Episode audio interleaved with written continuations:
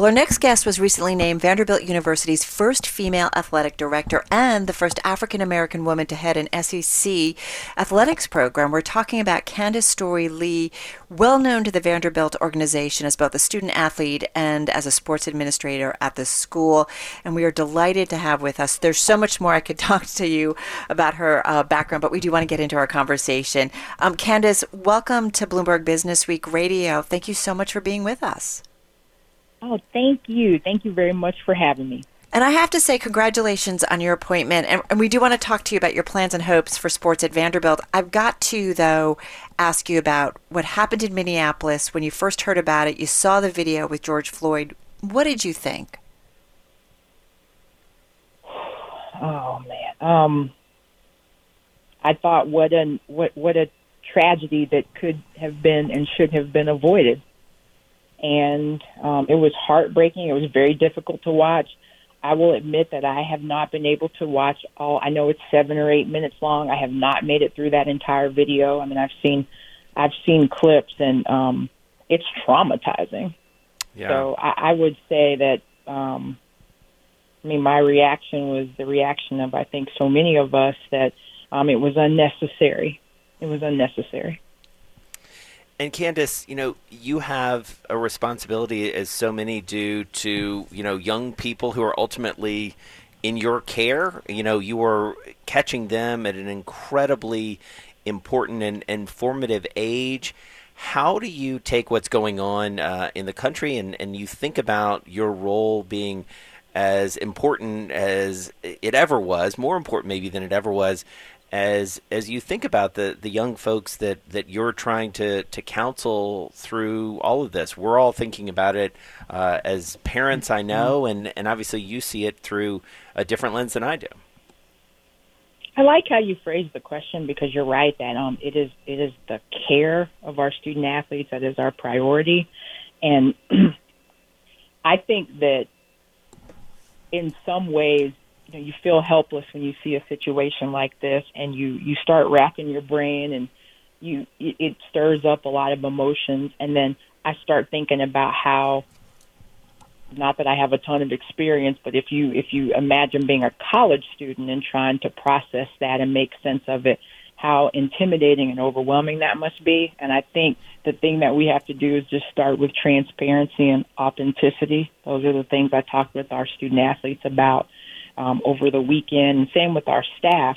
You know, it's a it's a chance to to really be vulnerable and wrestle with this together. I don't have all the answers, and, I, and I'm real clear about that. But I do want our student athletes to understand that we can provide them with a safe space to explore how they're feeling, and we want to equip them with. I mean, it's it's it's hard to make sense of something that's just tragic. It's hard to make mm. sense of that. But what I hope is that our student athletes will feel like they can make a difference. Like if they're convicted about this topic or anything that they're passionate about, that they'll use their platform to really affect change and do it in a healthy way. The thing I think that um, many of us wrestle with, or many people wrestle with, when you're just so heartbroken over something, and, and it's hard to understand why people do certain things. How can you mobilize people to want to make a change but but not be so frustrated that you're paralyzed or you know not have a hard heart right. and and and that's um I, I think that's a challenge for all of us but i know that's a challenge when you're 18 19 mm-hmm. 20 years old and and you know it's a privilege to be able to be with with with folks when they're developing their ideas and they're building a foundation but it's also a huge responsibility you know because they look to us Right. You talked about the care. They look to us for that guidance. So, you know, we need to do it in the most healthy and balanced way. Well, we've got about a minute and then we're going to come back and continue our conversation because I, I am also curious, Candice, and we do want to get into what your plans are at Vanderbilt and, and your hopes and expectations. Sure. But I do wonder about what is the role and responsibility of, of sports as an activist and agent for change, especially coming off of the last few years, Colin Kaepernick, and you know so many professional athletes who were who were, I feel like, um, reined in no doubt about it, are penalized for kind of speaking out. So we're going to continue our conversation. With us is Vanderbilt's athletic director, Candice Lee. She's joining us on the phone from Nashville, Tennessee. And so, Jason, we'll get back to that conversation. But it's been, I think, about some of the things that we've done, the NBA All Star Tech Summit, and Yeah. you know, being at the Super Bowl. We've talked about this a lot, Right. and and what the responsibility is for something, you know, whether it's sports or entertainment, in terms of being an agent for change. And I think being in Nashville is, is an important uh, note too, and it takes me back to what John Hope Bryant was saying about Atlanta. And you know, Nashville in many ways is a very similar city. It's a boom town. There's a huge amount of economic opportunity. Yeah. And how do you ensure that you are sort of growing and, and caring for a generation of leaders who are willing uh, and enthusiastic to take all that on? Uh, we're going to get into that and much more in just a minute. Our guest at this hour is Vanderbilt's athletic director, Candice Lee. She joins us on the phone from Nashville, Tennessee. We want to pivot uh, to your plans uh, at Vanderbilt, but I have one last question, and I do wonder, Candice, what you think is the res- the the role and responsibility of, of sports, professional or collegiate, in terms of being an agent for change. Well, I think when you when you look at the athletics platform, um, I saw I actually saw a tweet yesterday that, and I'm sure I'm sure you all saw this or other people were saying something similar, but it talked about if the world would treat each other the way people treat each other in a locker room, where there are folks from all walks of life and um, different perspectives, but they're working toward a common goal. And uh, that really struck me because I think that when you when you look at athletics and you get on a team, I don't know that people are focused on race or geographical area or sexual orientation or they're they're working together to try to win. Right? They're competing on the same team with a common goal. And when I think about that and all the opportunities that have been created, now don't get me wrong, athletics has not been perfect in this space, so I- I'm, I'm certainly not saying that, but I do think that given the great widespread interest that there is in athletics and, and the way that it allows you to cheer for the same thing without regard to those things that, that, that make us different, then I think it's kind of a natural thing to look at athletics in terms of uh, leadership when it comes to opportunities and, and to this equality and fairness because that's what sport is. Sport is about fairness Right.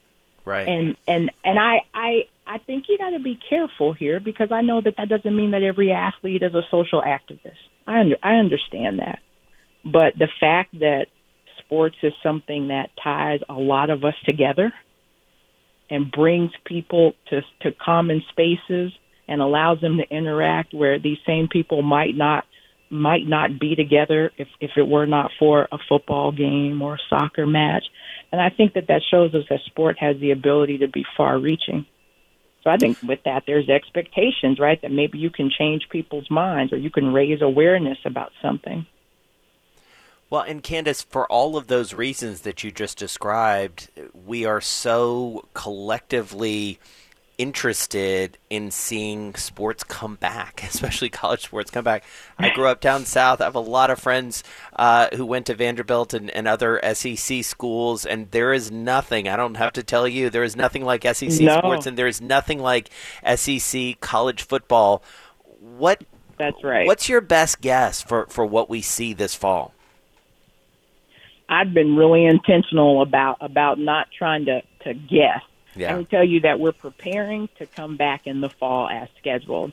And and I'm and I'm not trying to, to dodge your question. I think the reality is that this pandemic has taught us that um, as much as we think we're in control of things, we're we're, we're very vulnerable Right. and and and that's humbling, especially in athletics, because you know we're we're very focused, we're very regimented, we're very structured, and and I think there's a lot of humility that comes with knowing that you really don't know what the future holds. Having said that, I was on a call earlier today, and the point was made. I had not thought about this, but you know we've been in this mode for you know roughly 90 days. We still have a, a decent amount of time before we have to play our first football game Right. and and and time is is is really important here because with each passing day and with each passing week we learn a little bit more and with more data you know you feel armed to make better decisions And I think that all of us desperately want sports back. It's a rallying cry. It ties communities together. We all we all want something to cheer for. We all want to feel united and sports is a great way to do that. And I just think we, we just have to be diligent about trying to resume activity in the safest way possible. You know, that's Right. part of the care for the student athletes that you all were talking about earlier. That's part of it, right? It's Right. fundamental. Their health and safety and the health and safety of our community. So, you know, And- it's um it's challenging. right sure well and and candice it also feels like one of the challenges is going to be protecting so many of the sports beyond college football given the economic headwinds that uh, that athletic departments are, are going to face. I have to think you are thinking about that as well given the upside down world we're living in potentially and i'm not asking you to guess about this you know if we have you know spectatorless games how are you sort of thinking about different ways that you can ensure that m- many uh, college, college athletes still get a chance to, to play at a time when a lot of uh, schools are, are canceling programs. Oh, you're right. We're very, very dependent on the revenue that's tied to football. There's no question about that. There's no debating that.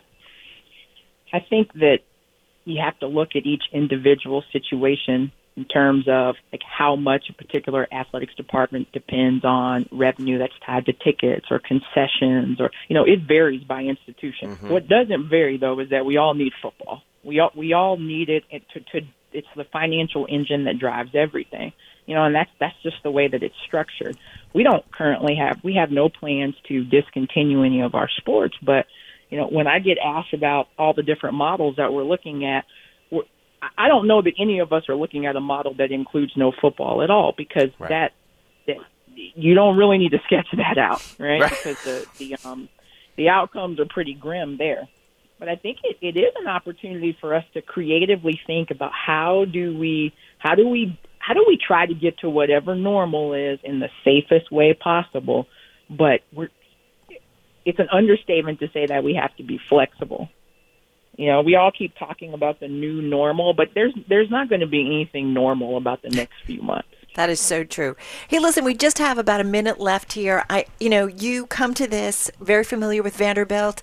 You were a student there. You were an athlete there. Um, what do you think that? How does that help you in this in this job? I think there. I think it's it's it's clear that the relationships that I have and the awareness about the landscape and who we are as an institution and and how we get things done, that's very very helpful. But I want to be clear that um, just because I've been at Vanderbilt and just because I've been a student athlete there, I don't come in thinking that I have all of the answers. And I think that that, that, that would not be a healthy way to approach it because there are still many things that you have to learn from the seat, right? You can do you can you can do everything sort of around it, but until you sit in the seat, there's certain things that you haven't had to contemplate. And I actually think that that's refreshing because you know, one could look at being at the same institution um, as as perhaps a challenge because you di- you don't have a, the diversity of experiences at other places. Right. I've been really fortunate to have um, a network of folks that are all over the country that I've always tapped into, so I could make sure that I'm learning and understanding. Right. Right. And and I think that that's going to be really helpful here. But there's no doubt, having been at Vanderbilt, it's a it's a positive Right. thing. Well, as we wish you well. Vanderbilt's athletic director Candice Lee.